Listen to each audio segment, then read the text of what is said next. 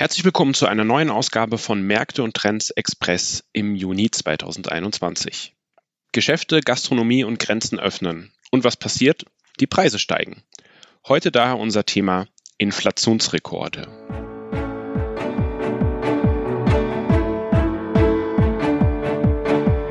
Märkte und Trends. Erfolgreich investieren und verstehen, was die Kapitalmärkte bewegt.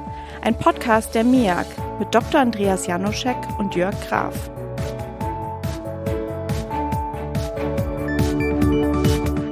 Die Aktienmärkte tendieren in den letzten beiden Wochen eher seitwärts. Wenig Bewegung an den Märkten, man könnte schon fast von Urlaubsstimmung sprechen. Urlaubsstimmung definitiv bei Gastronomen, Hotels und Einzelhandel. Deutschlandweit gibt es Lockerungen und Öffnungen, aber auch Mangel. Mangel an Personal in der Gastronomie, Mangel an Baumaterialien, Mangel an Mikrochips in der Industrie. Auf der anderen Seite ist bei vielen Menschen der Wunsch da, wieder Geld auszugeben, wieder etwas Normalität zu leben. Das alles führt zu höheren Preisen und somit zur Inflation.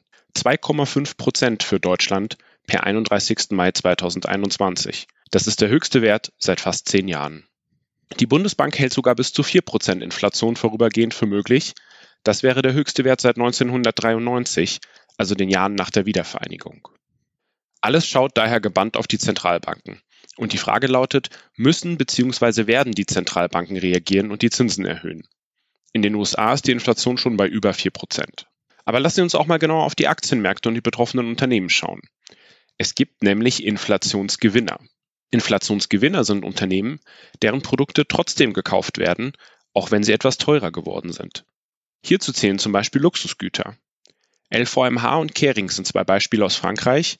Bekannte Marken wie Louis Vuitton und Gucci gehören zu diesen beiden Konzernen. Aber auch die Aktienkurse der deutschen Automobilhersteller BMW, Volkswagen, Daimler entwickeln sich gut zurzeit.